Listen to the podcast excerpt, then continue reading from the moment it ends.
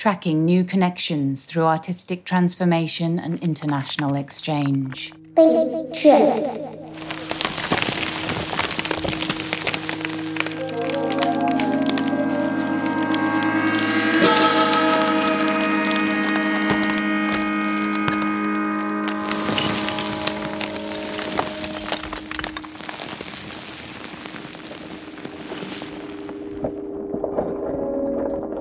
Through the pillars of purposeful sound practice, the pilgrimage trip, and the rituals of handing down,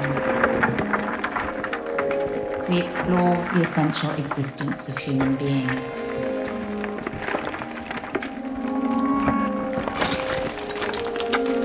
Sharing ancestral wisdoms and rooted practices with communities, curators, practitioners, and specialists from around the globe.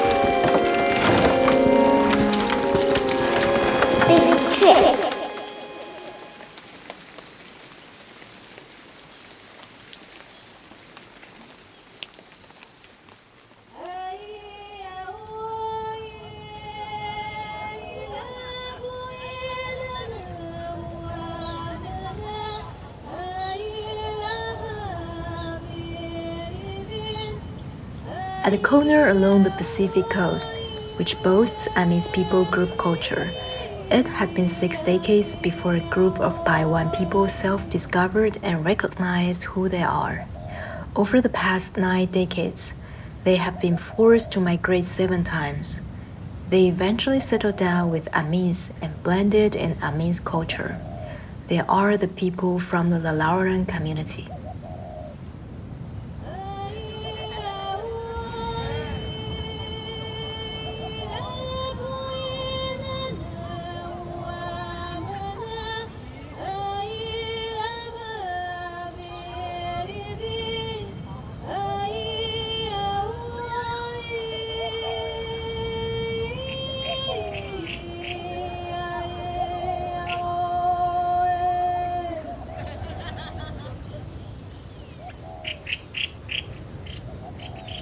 The Lao Lan Village sits on Taiwan's southeast coast. It is part of Xingxiang Lan Village in Taimali, Taitung County.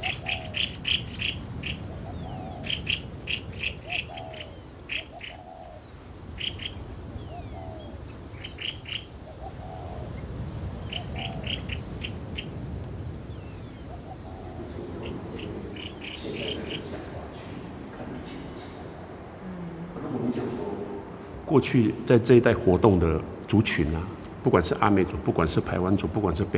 people who live in this area, whether they were the Amis, Paiwan, or Puyuma,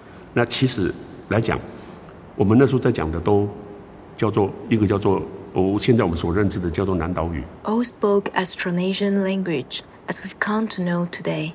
At that time, different forms of Austronesian language were quite similar. And therefore, despite certain differences, people would grasp what each other was trying to say. The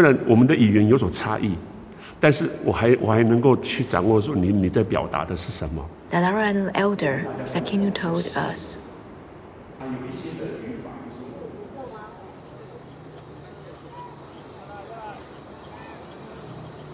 However, the people of Lauralan, who lived in Amis culture and practiced Amis tradition, were mainly grouped by Paiwan people, another indigenous group of Taiwan. For some people, they felt suspended from questions like, who are we? Where did we come from? In the condition of cohabitation. Following the indigenous culture revitalization movement in Taiwan in the 90s, some individuals, including people from the Lauralan, started the journey to search for their roots of ancestry.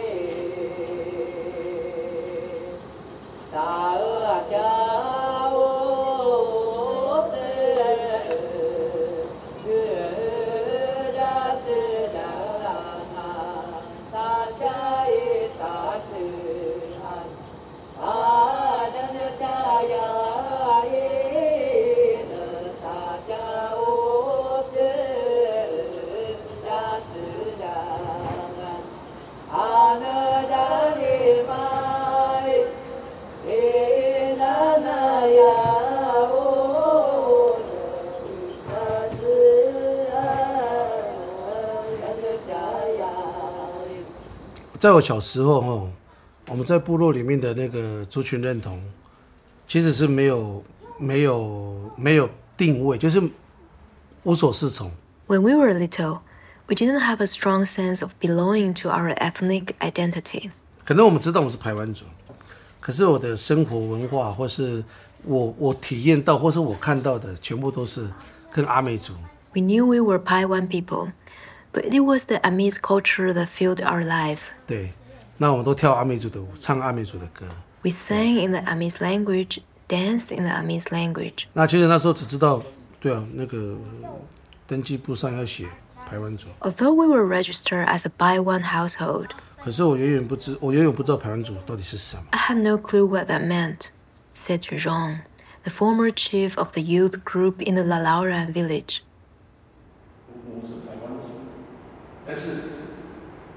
Sakinu Debik, her father died as people called him by his role as the pastor in the Lauralan Paiwan community, was also the key figure who initiated the first Paiwan tradition involved annual harvest festival in the 90s. In 1994, upon returning to his village, pastor Sakinu attempted to rediscover elements of the Paiwan culture by volunteering to organize the millet harvest ceremony for the community. He suggested infusing Paiwan cultural elements in such a ceremony. 那1995年就邀请大家把服装穿出来，然后至少然后我们再来设计节目，再来设计那个活动的办理。In 1995, Sakinu invited people to wear and showcase traditional Paiwan clothes, and tried to design performances and events around the clothing. 我1995年在把部落的一些文化记忆带起来的时候，其实我就已经很清楚那个叫做小米收获季。However, something was still missing. Sakinu knew he was actually putting together a millet harvest ceremony, but there were no millets at all in the ceremony. 但是我们刚刚开始办的时候，办到2000年。In 2000年的时候，我们在办的虽然讲小米收获季都没有看到小米。He decided it was time to bring the disappeared millet back to Lauralan. 其实那时候我就觉得说，小米跟部落其实既然有小米收获季，小米跟部落应该是有很深的渊源，也有很深的关系才对。It would not make sense to hold a millet harvest ceremony without the very crop it is celebrating, he thought. 但是如果今天办这个小米收获季的记忆，没有看到小米，就很奇怪。所以刚刚好就搭上这个计划。There should be a close relationship between the village and the millet. 我就弄了一个叫做重现部落小米园的主题的计划来开始种植。Sakinu then initiated the renaissance of millet in Lauralan, following a project supported by the government. 这个小米大概还要2个月，对，差不多2个月，就是还有2个月，才可以。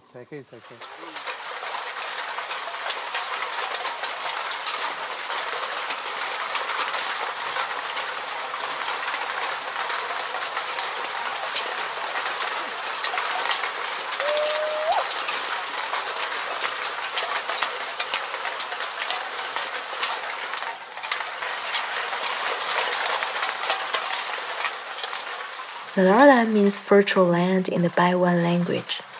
Legend has it that millet was hidden under the Paiwan people's nails and brought back to the village from sowing. Millet was once regarded as a gift from the gods, and was an important offering in various rituals. Seeded in January, it grows through April and May until its harvest. After the harvest, millet is then sorted in June, ready for the harvest ceremony in July. Centered on millet, this agricultural way of life was closely connected to people's daily routine, and the rituals would mark the beginning of a new year. For many indigenous villages, the millet harvest ceremony is their New Year's celebration. However, there was a time when millet was gradually replaced by rice due to its greater yields and better texture, especially during the Japanese colonial era. The Paiwan people began to grow rice on level ground, and millet eventually disappeared. Millet used to be in every part of our life, from the meals on the table to tsinavu, the millet dumplings, as well as millet wine. It was ubiquitous. Although millet gradually lost its staple food status due to dietary shifts and industrial changes in Taiwan, its symbolic meanings remained, especially for the Lauralan community, which was trying to rediscover its traditional rituals. Each grain of millet absorbed the nutrients from the land it grew upon, as well as the sunlight, rain, and farmers' sweat that nurtured it. Every living being that contributes to a bumper harvest is worshipped and thanked for at the millet harvest ceremony.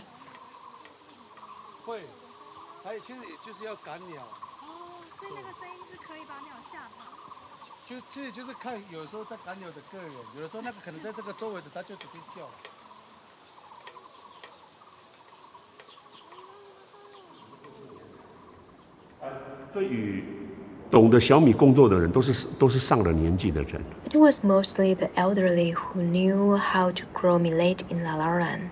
所以当开始要叫他们来把小米田种起来的时候，就会讲说，牧师，哇，已经好几年没有种了呢，那个叫我们在种的时候很辛苦呢，但是叫他们种的时候。Yet when they joined the project of growing millet, the elderly shared with each other stories about the old days and their lives. They had reconnected with their past way of living. 他们就开始互相去讲故事啊，互相去讲他们过去的历史啊，会分享过去的生活，哦，很有趣。你就会从中，你从当中你就找回了他们过去的感觉。 When Priest Sakinu tried to grow millet in the community in 2005, he tried to bring back not only an important crop, but also its connection to their natural and ancestral spirits. To grow millet again meant to re-establish the people's memories of every part of it. Being in the sun, rooting the weeds, scaring away birds, and having meals with family while sharing stories. 部落的族人，因为那时候我们种两甲地。The initial harvest was nothing short of amazement because we grew nearly 2 hectares of millet. It was rare to see a village grow such a large field of millet. 其实在原住民的部落里面很少看到那个种一大片面积的小米田。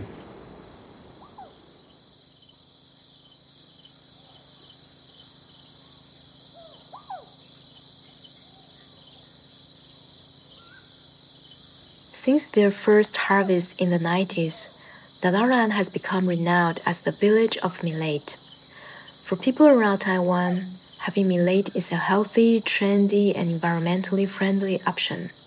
For people from Lauralan, retrieving the traditional knowledge of growing and harvesting millet is a way to draw the whole community together and recall the roots they belong to.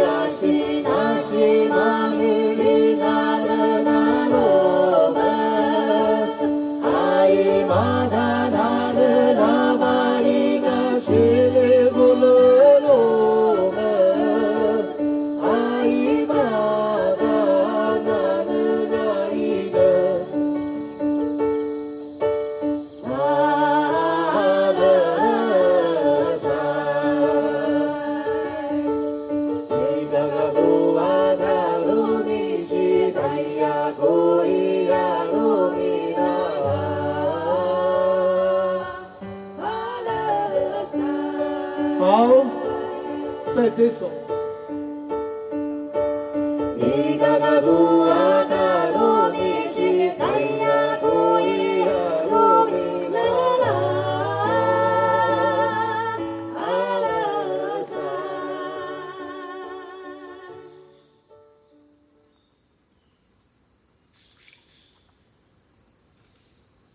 The Penan are known to have less sickness and less obesity when they are in a nomadic lifestyle. It is interesting to get to know them from the urban folks' perspective and how they take care of their overall well-being. Dia pun budak dia. The Penan do a lot of walking in the jungle. Selalu tidur masa malam. Time to sleep, they will sleep.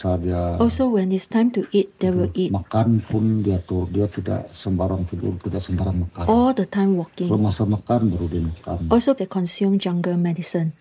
What about the Penan daily meals diet in the nomadic lifestyle? Penan people, Palang and his wife. Pakai garam. Pakai gula, tidak ada. We are healthy because we don't consume sugar and salt. Tapi dulu garam adalah sikit. Or just a little bit of salt. Kadang-kadang ada, kadang tidak. Tidak tapi juga orang. Langsung tidak ada, dorang pakai. Only oil extracted from wild boar is consumed. Orang Penan dulu kan kalau dia dalam hutan, orang yang tinggal dalam hutan, bukan dia makan semua yang barang dari bandar. We don't consume food from the town. Tahu kamu, saya punya nenek dulu, nenek. Mama, saya punya bapak, bah. Sampai dia tua macam ini pun masih lagi dia dapat. Elderly still have good eyesight because of the jungle food. Tidak, di rumah dia punya mata masih bagus. Nah, tengok saya ni kuat-kuat macam ni. Kalau tidak pakai cermin tidak dapat tengok.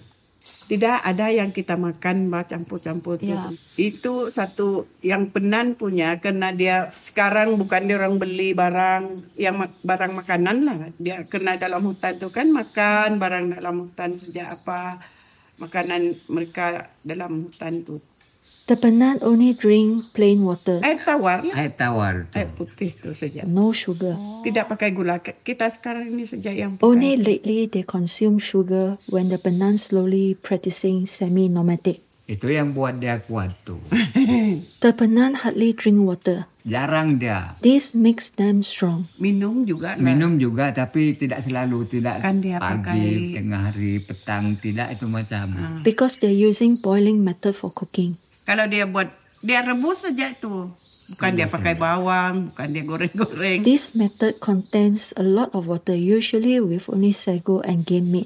Kan dia campur pakai sago tu. Sago itu dia orang pakai, dia orang minum itu. Rice is not their diet during nomadic time. Kalau air saja dia jarang minum lah. Ya, jarang. Kalau dia ambil binatang, memang mesti dia buat itu dia rebus itu dia buat ambil, dia punya daging keluar lepas itu baru dia campur dia dengan mulung tu bah sago tu buat dia itulah dia punya. Any diseases? Tidak pandai sakit, tidak ada yang tinggi darah lagi macam-macam tidak ada. When the Penan living in the jungle sekarang banyak. Tapi sekarang ni budak. They don't get any knee problems. No high blood pressure. Tidak tahu macam mana. No gout problems. Nah, tengok kamu. Sekarang dia orang tidak dapat makan payau, tidak dapat makan kijang. Kenapa? Kena dia orang. Compared to what we have now with a lot of sickness. Yang orang bilang sekarang ni sakit gout kena itu, tapi orang Penan dulu itu makanan mereka dari dulu. And the Penan usually passed away due to the old age. Penan memang kalau mereka mati pun mati kerana tua sajalah. Yeah. Or during childbirth. Umur tua sajalah. Yeah. Kadang-kadang yang mati itu kalau masa dia beranak ada macam tu. Ada musim. Lah. Beranak. Kalau masa dia beranak macam tu. Kena ada orang tidak pandai apa bidan dia macam di hospital ni. Because the Penan are comparatively not good in childbirth procedure. Yang itu sejak yang buat mereka susah sikit lah. Kena kalau yang bagus nasib nanti hidup dia macam tu. Kena dalam hutan kan. Kalau mereka lahir dalam hutan itu baby dia What about the babies or small kids in the jungle? Barang yang diorang tunuh tu tidak diorang. If they cook for babies, they cook without oil. Tidak dapat makan. Yang rebus dengan bersih saja dia dapat makan. All consider clean food. Tidak ada pergi cucuk dia. And practice no vaccinations. Semua tidak ada. What about the diet and daily activities now? Jarang ambil makanan dari hutan sudahlah dekat paperang sana. Baru ada macam ungut you masih masuk ambil dia lah. Now the Penan still take food from the jungle occasionally. Kalau barang yang tidak susah buat pergi ambil umbut, pergi buru macam tu masih okey tu. Itu memang diorang buat sampai sekarang. Sometimes we don't consume chicken because they are considered pets. Tanam sudah tidak pindah. The Penan like to look for shoots. Kalau dia mau pergi buru, kalau dia mau pergi tidur dalam hutan 1-2 hari, 1 minggu boleh, tapi dia balik lagi macam. That's why the jungle is so important to us. Jadi, you sudah ada inang ayam, babi sudah kah? Ayam ada tapi babi sekarang tidak ada. Oh, jadi makan ayam semua sudahlah. Ada yang kalau yang tua-tua itu ada yang tidak mau makan. Umbut Penangan also called siit. Telur ayam pun tidak mau. Telur mau, tapi kalau badan ayam tu dia tidak mau. And now have to walk deeper into the jungle for it. Dia mau yang hutan punya lah. Ya, kena kalau kamu inang itu memang kalau orang tua-tua tu ada yang tidak mau tu kena dia. Kalau yang kamu inang tu, dia memang kasihan tengok itu. Kalau kamu bunuh itu yang dia tidak mau. As compared to the nomadic lifestyle, food consumption.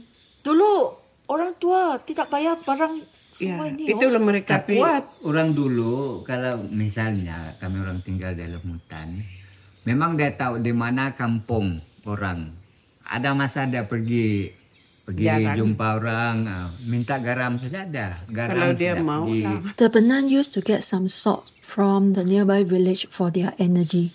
Kan orang dulu-dulu dia orang ambil damar, ambil itu macam tukar dengan garam. Oh, kadang-kadang dia ada keluar pergi kampung, mintalah, tukar itu garam. Itu macam saja. It's okay not to have sugar and they don't really have many varieties of food. Oh. Tapi bukan dia macam kita ini. Kalau tidak ada garam, tidak apa juga macam tu. Gula pun tidak apa. Tidak. Itulah gula paling tidak ada. Gula tidak memang ada. Dia tidak. That's partly the reason why I have so much energy and most of my food is boiled and hot. Garam macam saja. Mana dia dapat tenaga? Kalau kita dia memang kena dia tu. Makanan dalam hutan sana. Kan kena dia sudah biasa. Kalau orang pandai tidak ada gula dalam hutan pensan. Macam orang pandai. Mesti bawa sebab nanti pensan. Kalau saya rasa kalau orang Penan kan kena dia tidak makan banyak-banyak campur tu memang dia rasa kena kuat dia makan yang dalam hutan tu tidak ada apa campuran dia tu bah. Ya. Memang dia kuat makan itu. Tu. Tapi semua barang dia memang dia kasih rebus panas bah dia makan. Kebanyakan yang dia buat itu rebus. Itulah dia. Rebus dan makan panas lah. Kena makan panas lah. Ya. Jadi kalau nasi pun tidak ada. It's quite a plain food that we consume. Memang dia kena dia makan yang makanan yang tawar bah, yang tidak ada apa. I don't feel tired for the whole day, and when it is dark, I rest. 1 hari jalan tu tidak ada dia lelah. Ya tidak ledeh. Tidak lelah. Ada juga kalau belum mana ada lampu ada apa pun tidak ada. During the day we don't sleep. Jaga kena kalau dalam hutan tu bukan ada tu macam ni. Tidak ada dinding dia. Tak tidur sejak macam tu memang dia hati-hati bah. And we get enough rest and we are not really working hard in the jungle. Kena dia tidak kerja banyak mana bah, macam tu. Mana ada buat kebun buat apa-apa dia. Itulah dia rehat. Apa dalam hutan sana. Kita ini we roam around to find food in the jungle and walk continuously for the whole day. Rehat dia sekejap jalan dia. Wah tidak ada apa-apa buat yang selalu dia buat tu kalau dia mau ambil kayu. Ambil rotan, buat anyaman macam tu. Tidak ada kerja itu berat. Other activities like collecting firewood, rattan, and it is not really hard work. No hard energy is required. Kalau mereka jalan sejak mereka itu bawa yang besar-besar tu. Tidak dia pergi kampung kalau orang dulu. Pindah jarang ni tak kampung ada. Ambil garam lah. We didn't consume rice in the old days. Oh, yang dulu punya nenek. Nenek. Tidak. Only sagu as our staple food from the jungle. By looking at how the Penan live, maybe we can consume less or no sugar, consume less salt, and use a boiling method for cooking. Get liquid intake from the soup and food instead of consuming plain water. Stay active during the day with moderate energy consumption. Rest well at night according to our human natural internal biological clock and what the nature is guiding us.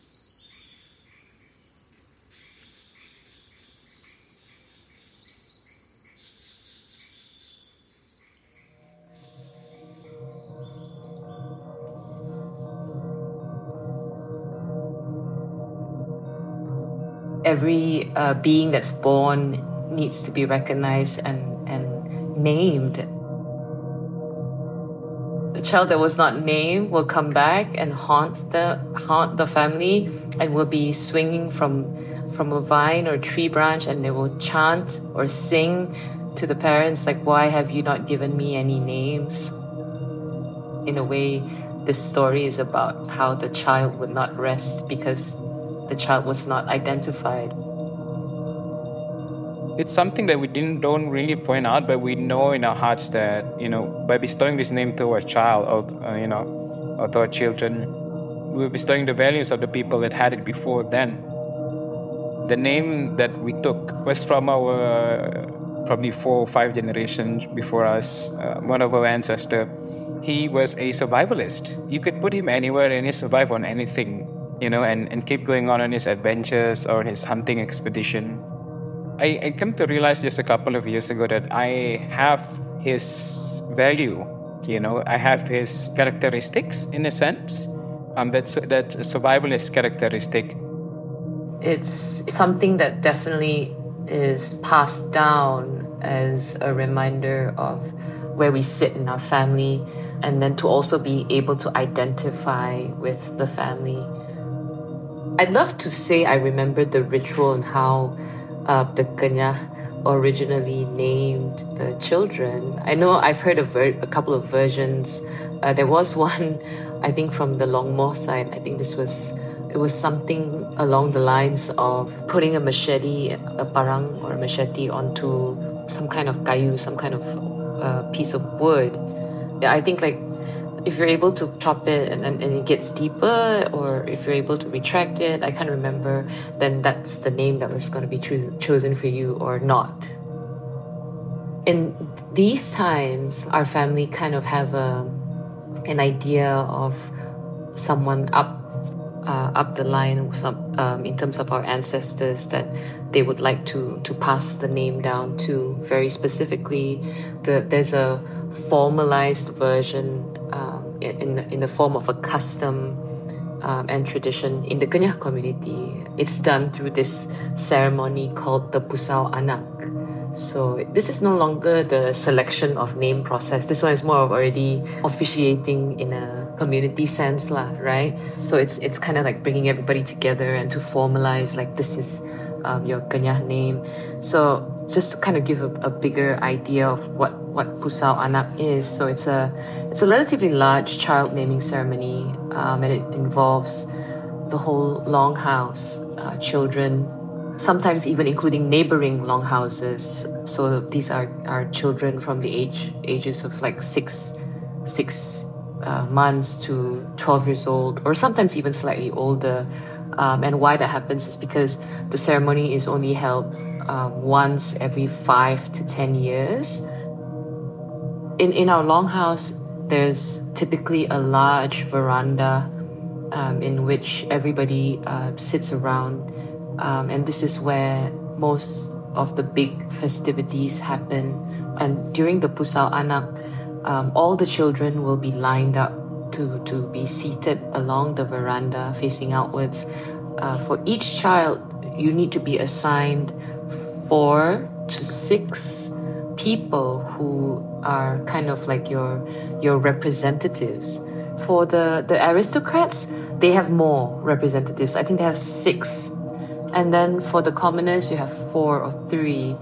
These representatives become part of this train of people that feed guests, basically. Ginger, water, and lard, basically. This is all symbolic items that is used for this ceremony. The next part is each child needs to have a bottle of burak, rice wine, prepared for you to be representing your offering, I would imagine. And then on top of that, there's also a representation of you in the form of a structure that is made primarily by wood but decorated with jako, rolled tobacco. These structures are all hung up on the veranda in the longhouse to represent all the children that's going to be part of this naming ceremony. The paro was basically the naming ritual, which we don't really do anymore these days because it's really strongly related to the old religion, so we don't really practice it. We went to sleep with the rest of the other, I would say, filtered out traditions of ours due to conversion and all of that. So these days, I think probably after we converted to Bungan, we probably followed the Kenyah, simpler ceremony probably.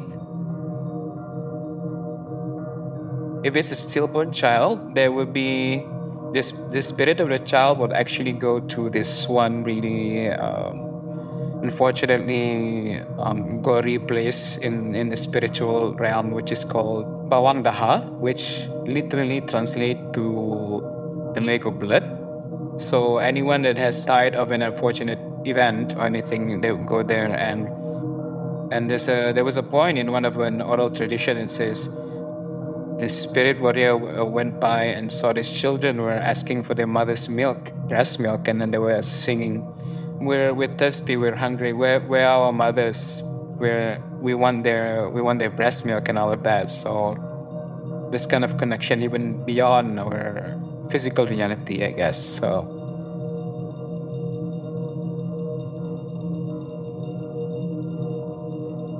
coming from communities that is based on oral tradition, I don't think anyone really drew a family tree of sorts, you know? And that's why the names and the linkage of how we get our names from our ancestors kind of built that connection already. And then if you're based in this longhouse and if your name is as such, it's so easy for the community to identify you and know where you're from. And I think another key aspect is, you know, how there's a saying about giving, in this case, it's giving a name, a bad name, the context of not passing a name of a person who had committed some form of wrong or something within the community. It's also because we have to remember we come from small, siloed, isolated communities, and it was easier for people to be able to identify what has happened.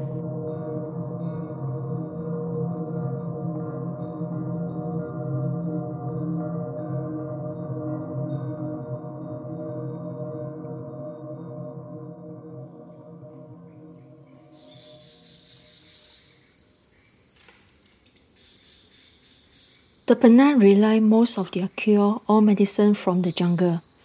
When they are unwell, jungle is the pharmacy to the Penan. Obat dari hutan, ada dari akar, ada dari jenis bunga, orchid, ada juga dari kayu, kulit kayu. We use a lot of roots of the plant named Jerangau, or a type of tree. Masih guna, tidak pakai obat klinik.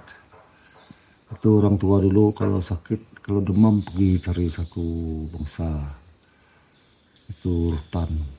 Orang rebus dia minum.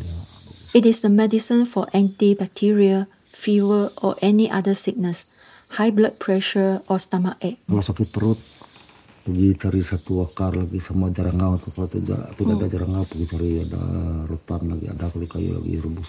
Orchid flowers are also a medicine for fever and stomach discomfort. Masa demam dia pun anti semua penyakit. Demam ke, tinggi darah ke, kena racun orang ke. We hardly use Western medicine. Dia punya daun tu kamu ambil, buat macam ni, ada air dah kamu minum. We squeeze the red drink from down kayu leaves, the roots. Tu baby minum tu. Kena ada demam, ada batuk. Panas badan dia sama ada batuk tu. Oral drinks for fever and cough for the babies. And it is not bitter. Ada, kalau cari dia nanti ada tu. Kamu ambil dia punya daun yang muda. Kamu buat macam ni. Buat macam ni. Lama ada air dah. Merah. Merah. Kamu buat macam ni nanti. And there's this orchid in the jungle, which is a medicine for fever. Ada juga tu dalam hutan tu. Also, some orchids in the jungle can kill humans. It is for killing fish. It can be medicine, but only for external use. There's another type of plant stem with thorn for itchy skin, and too bitter for oral consumption. Dan juga ada dua bangsa orchid itu, dia dapat bunuh orang juga. Dia punya air tu. Tongkat Ali also extracted boy to drink for body ache. The younger generation learn how to pick herbs. The young ones know and they are independent enough to find and prepare medicine from the jungle. Jerangau also can heal COVID-19 by drinking the boiling water from Jerangau and bathe with Jerangau water. Jerangau also used by us to make bracelets for the babies in order to prevent bad things happening to the newborn babies. Dia macam bukit, tidak bukit tapi dia akar dalam tanah. Kalau orang minum itu, kalau orang kena itu pun mati dia kena itu. Pakai orang tumbah. There's another type of plant bark from the jungle. We call it tamabak. Like a cinnamon plant. We bathe with it. It's a big tall tree with a different smell from the cinnamon plant. It is for the fever, and we use it to wipe the body. Itu pakai tumbah ikan, pakai bikin itu, semut-semut yang ada dalam rumah itu pun ada dari rotan. All this jungle medicine will get weaker if we take it together with the Western medicine. How do you identify if those plants in the jungle are safe to consume? Masa ambil barang makan dalam hutan saya mau. Contoh kulat kan. Kalau kulat itu bara, kulat memang biasa orang makan kulat itu, tapi orang tengok kayu tempat dia hidup sama tanah dia. Dan kedua kalau dia hidup atas kayu sama tanah. When we harvest the food from the jungle, we observe the wood and soil that the plants growing. Ada yang terbang di atas dia nyamuk. Kalau nyamuk tidak terbang atas dia, kami tidak makan dia. Oh. Memang itu kulat makan. Tapi kalau nyamuk tidak terbang sana, berarti itu kulat sudah tidak bagus. Ada racun. If you find mosquitoes or ants, then we are safe to consume those plants. Dia dari hidup dia atas kayu itu ada racun kayu itu tidak ngam. Nyamuk pun tidak mau makan dia, tidak terbang sana. Kalau ada semut ambil. Itu dapat makan. Kalau tidak ada semut mabuk kita orang pun mabuk kena. Nyamuk mabuk, kalau nyamuk datang banyak pun dia sana terus mabuk itu. Kalau itu kulat ada racun. Have you or your family members ever consumed poisonous food from the jungle, and what do you do? Kena racun, kalau sudah terlanjur kena racun, kami ambil obat dalam hutan tu. Yes, if we got poison, we harvest the cure from the jungle immediately. Terus cari ubat itu, terus tutuk-tutuk, campur air, minum. Roots, tree bark, leaves, wood leaves, mixed with water and drink. Ubat akar, kulit kayu, daun kayu. Banyak itu dalam hutan. Termasuk Jerangau itu yang paling terkenal, orang banyak kenal.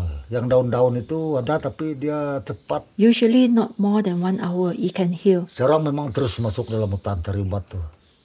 Minum obat sudah, daun kayu lu jumpa, ambil daun kayu itu atau macam Jerangau itu kamu tutuk diminum dia terus hilang sudah. Even if we are bitten by snakes, bees, we can also be cured by jungle medicine. Tidak lama itu hilang, tidak sampai 1 jam. And it is very common that we got poison in the jungle. Karbut pun ada. Kalau kena gigit ular di hutan, kalau tidak sempat pergi rumah, terus pergi cari itu dalam hutan. Selalu tuh biasa. Kena racun sumpit sendiri pun ada juga obatnya di dalam hutan. Kadang-kadang orang tidak sengaja tarik itu racun kena dia cepat terlibat. Kalau pergi klinik tidak sempat. Ya berapa menit saya sudah mati sudah. Banyak orang mati kena racun sumpit itu. What other jungle medicine that you can think of that is still using till today? Ada satu burung yang paling seorang percaya lagi Sam. Dia sini ada di wadah sini. Dia burung merah-merah, ekor dia hitam. There's a type of red bird with black tail. We call it bud. Kalau macam besar dia macam ayam tuh, bud tuh. Bud nama dia, burung merah-merah dia langsung terbang. Kalau dia ada sarang, seorang selalu kasih patah kaki anak dia. We find the babies, break his leg, and wait for 2 to 3 days. The leg of the baby heal. Hah? Macam mana? Dia ada telur bukan? Tunggu dia beranak, kasih patah. Dia punya kaki anak dia bah, dalam sarang tuh. 2-3 hari baru seorang pergi tengok tuh anak. And there's one small tiny wood that the mother keeps for medicine. Itu anak itu burung, kaki dia sudah lurus tidak patah lagi. Sudah itu ada satu barang dia simpan sana. Itu burung itu. That is the one that we will take. Dia jenis kayu juga. Dia simpan obat. Satu barang sana obat sudah. Itu kami pegang. Saya pun sekarang masih ada itu. Kami pegang itu, bila masa ada anak kami sudah patah tangan atau patah kaki, orang lain pun dapat kasih obat itu. Very rare to find this bird that can heal the broken leg. It produce a sound like boop, boop, boop. Kasih rendam itu, suruh dia minum air itu. Dia punya patah tadi, dia tidak lama, dia bagus, dia sembuh. What about childbirth among the Penan community? Masa mau melahir. Dulu bukan Penan ini ada yang 13 tahun dia sudah. We usually don't do operations during childbirth. Begini Sam, masa ada orang itu lahir bukan? Oh masa ada orang itu munting 9 bulan sudah bukan? Ya ya. Sebelum dia lahir mungkin ada tanda-tanda, sakit. Sudah, ada tanda-tanda air sudah yang lendir keluar sudah berarti tidak lama beranak sudah tuh. Masa itu saya bagi dia minum. It is easy to come up. We give the pregnant lady to drink the boiling water from tanduk payau. Obat dari hutan, dari payau nih. Ini tanduk payau nih. Ya, tapi tidak terbang. Tapi dia ini tidak tanduk payau nih. Itu tanduk payau itu dia patah dalam hutan. Tanduk payau that breaks itself, we make into powder and drink. Sem tidak orang pakai gunting. Gunting dia punya pusat tuh. We use bamboo to cut the baby umbilical cord. Pakai bulu potong dia. More Penan now delivering babies in the hospital instead. Partly of the speedy procedure of registering the identity card.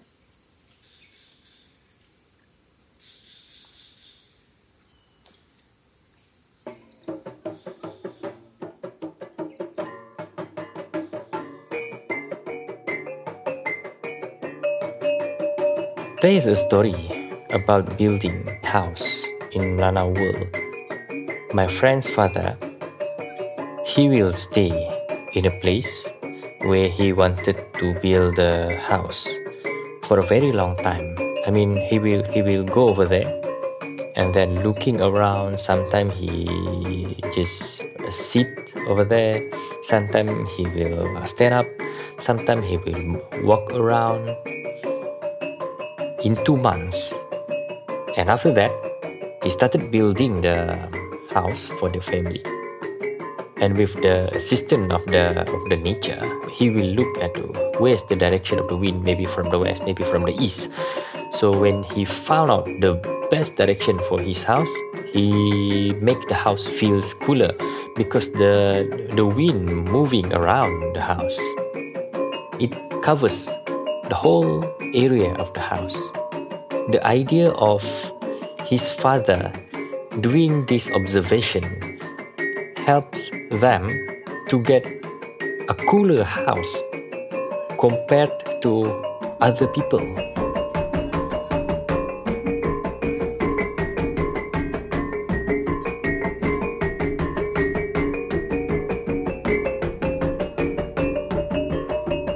The floor in the old Melanau house is like a net. Yeah, it has a lot of holes.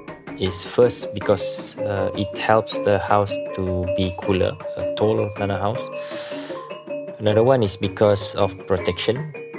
So if there are enemy who wanted to attack Melanau, they will throw water from the hole. If we wanted to imagine the height of the Melanau house is like a 3-story house in today's world, or some of them are 2-stories house, and then they have this, what we call that, tangga ladder. They have this ladder, a long ladder made from balian. When it is night, they will lift the ladder so the enemy cannot go inside the house. We have this defensive kind of attitude in this tall house, which popular and related to Melanau culture.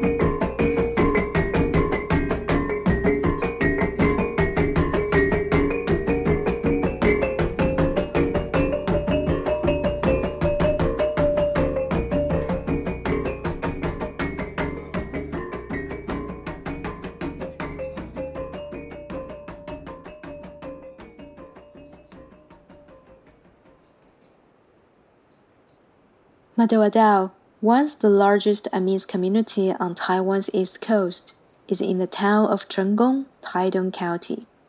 In 2020, next to a field at the foot of mountain Madawadao, a place of bright sunshine, sea breezes, and mountain moisture, a young Amis man named Agats Urab brought back the traditional Amis model of collaboration in building a traditional Amis house.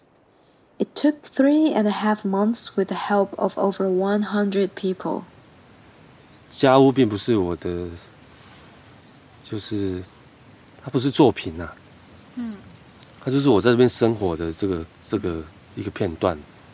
My house is not a piece of art. It's a segment of my life here.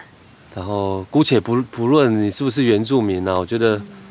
就是它是有一种欲望的冲动去让你做这些事情，就是你会想要去采集啊，然后放陷阱打猎，要下每天夏天春夏一到你就想要下海啊。Regardless of the fact that I'm indigenous, I just had this desire to do some things like hunting and setting traps. It's like in spring and summer, I just want to get into the sea, things like that. 比较平淡的方式就是看看以前这些族人他们在生活，就是依照四季的变化啊。In the past, our people's daily activities changed with the seasons. 然后耕种啊、采集啊、上山整理这些树木啊、藤材啊。They would hunt, gather, and go into the mountains to take care of the trees and ratoons. 下海捕捉一些鱼类、贝类、螃蟹这些。They would catch fish, shellfish, and crabs in the ocean. 然后我就对这种事情很有兴趣，这样。然后这些东西的最终点就是家屋啊。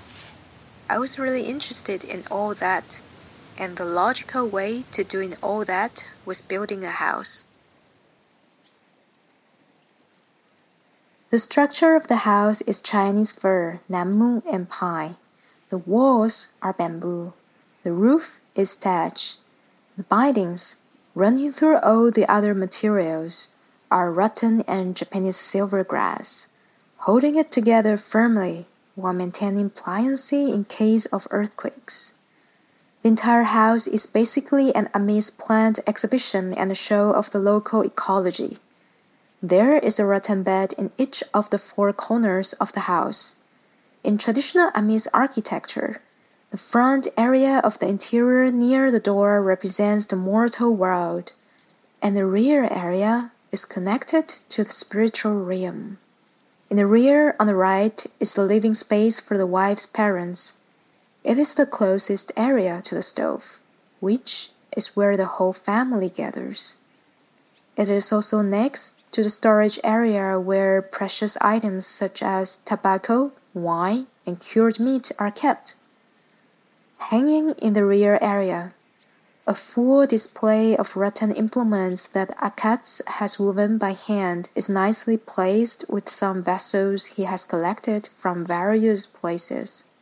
Throughout the house, you can see rattan strips he has processed and models of his house and baskets waiting to be finished. The place is clearly a treasure of traditional weaving. 就是家屋，你们现在看这实体，大顶多是30-40%，跟以前的状态。What you see of the house is at most 30 or 40%. 其实里面很多事情都已经都没有办法再看到，或是 There's a lot that's missing， 甚至也不知道 ，and just can't be found。他去哪里？For example, 比如说他的柱子的每一个名字 column's name, 比如说打土的那个歌 songs, 踩藤的歌 while laying the foundation and gathering rotten. 以前工作分配的时候怎么分配 was distributed during construction, 以前窗户的高或低到底是为了什么，这个是没有人知道的。我至少我这边我问不到。I've asked about all these things.But no one knows anymore. 对，那这些东西就是消失了就消失了。They are gone forever. As Madawadao saw the construction of cement homes beginning in the 1970s, the traditional homes were torn down. The people who have built and repaired their own homes are all in their 80s and 90s now. 我的外公是很会盖房子的人，很会做藤编的人，就是以前他又是头目。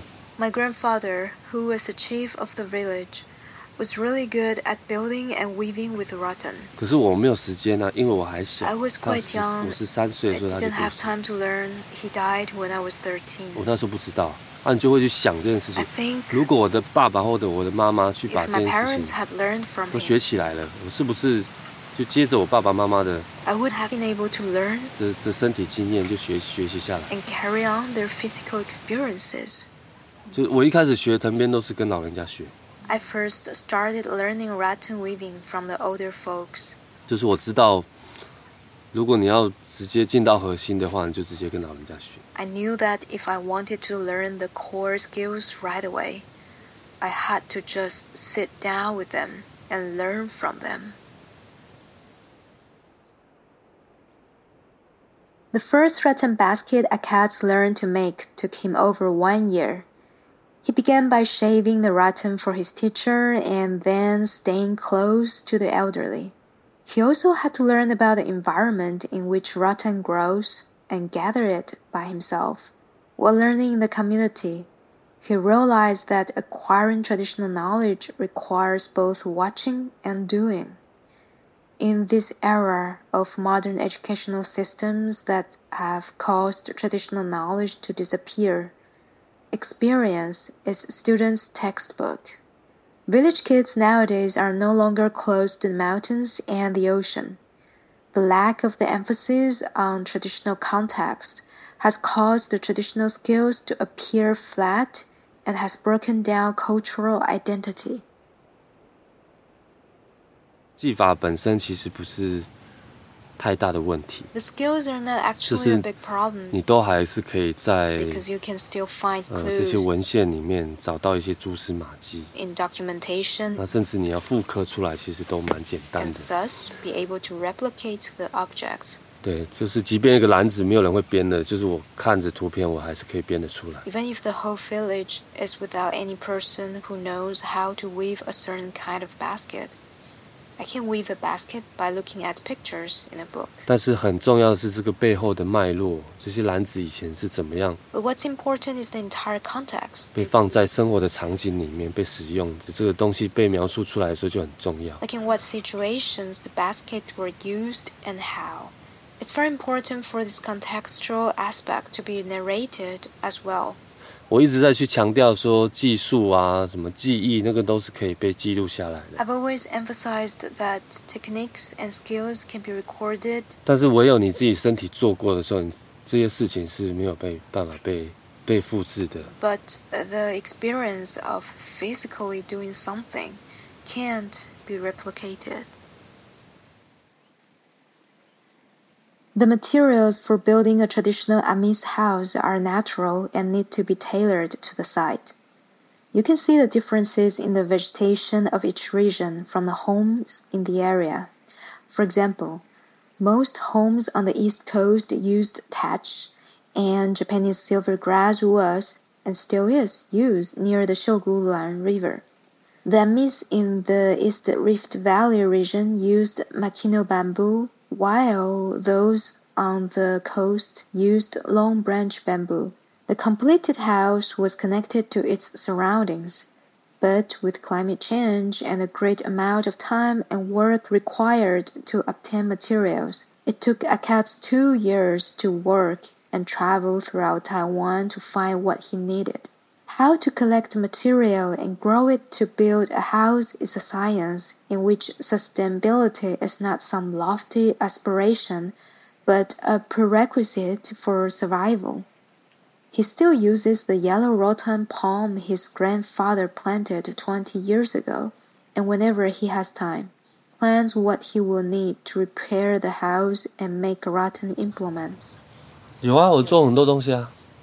我光黄藤就种200多棵。 I have grown over 200 yellow rotten palms alone. 我山上还有一块地， 就是在瀑布那边很高了，那边就比较原始的状态。 Way up high near mountain Madawadao waterfall. 啊，如果你都种起来，其实就 If I'm growing everything I need, 之后就会很轻松。 It'll be easy to maintain my house in the future. 可能这个过程我在猜也是10年。 It needs to grow big enough so that it can provide what I need on a yearly basis. 长到你觉得那个状态是可以。 After picking what I need, 你每一年所需可以用，然后它还会一直在长。 The plant will be able to keep growing. 大概10年。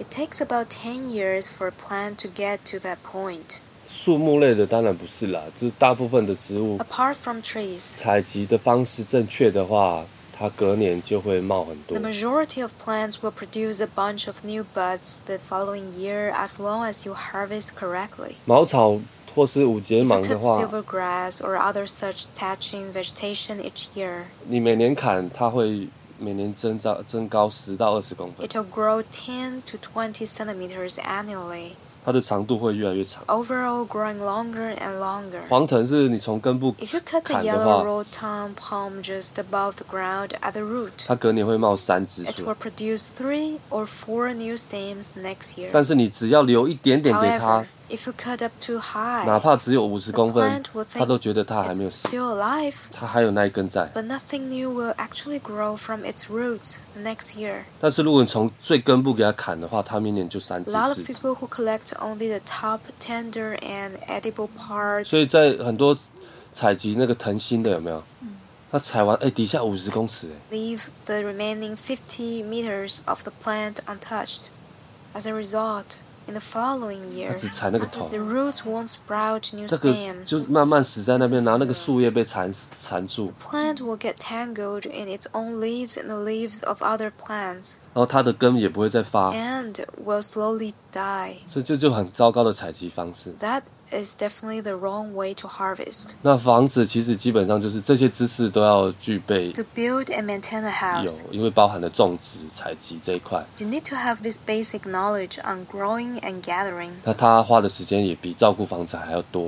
which takes more time and effort than caring for the house itself. The life of the house is sustained by the daily activities that take place inside and outside of it. Before the house is finished, it's important to keep collecting materials from all over. Once it is finished, since it is not built of cement, it is not only apt to be damp, but also attracts bees, termites, and all kinds of other insects. So, Agats has to always have a fire going inside of the house to maintain a comfortable temperature and the right moisture level to keep insects away. The elderly have said that you will never see old dead wood in the mountains in the past because it was always gathered upon being discovered for use in the stove. Some homes had two stoves, which served not only to warm up and to keep moisture out, but also to provide light. After all, it was where the family spent time together. Only when the fires were lit did a home have a spirit. The thatched roof, combed into smooth lines by moisture, has to be replaced every 2 years. In the past, the Amis held to mipaleo, a system of mutual aid to maintain their homes. This is how techniques were passed down and ingrained into memory. 其实一方面我很孤独, 但一方面我也很富足, 这样。 In one way, I'm quite alone. 其实我孤独就是我们都没有年轻人不在这里啊，大家都在都市里面。 There aren't any young people around. They've all gone to live in the cities. 所以我觉得你要先活下来是第一点啊。 对，你在哪里我觉得都可以。 The point in life is to survive, so you can do that anywhere. 但是必须要去找到 But I think you need to find your relationship with the community you came from. Just as I was saying earlier regarding craft and dancing. If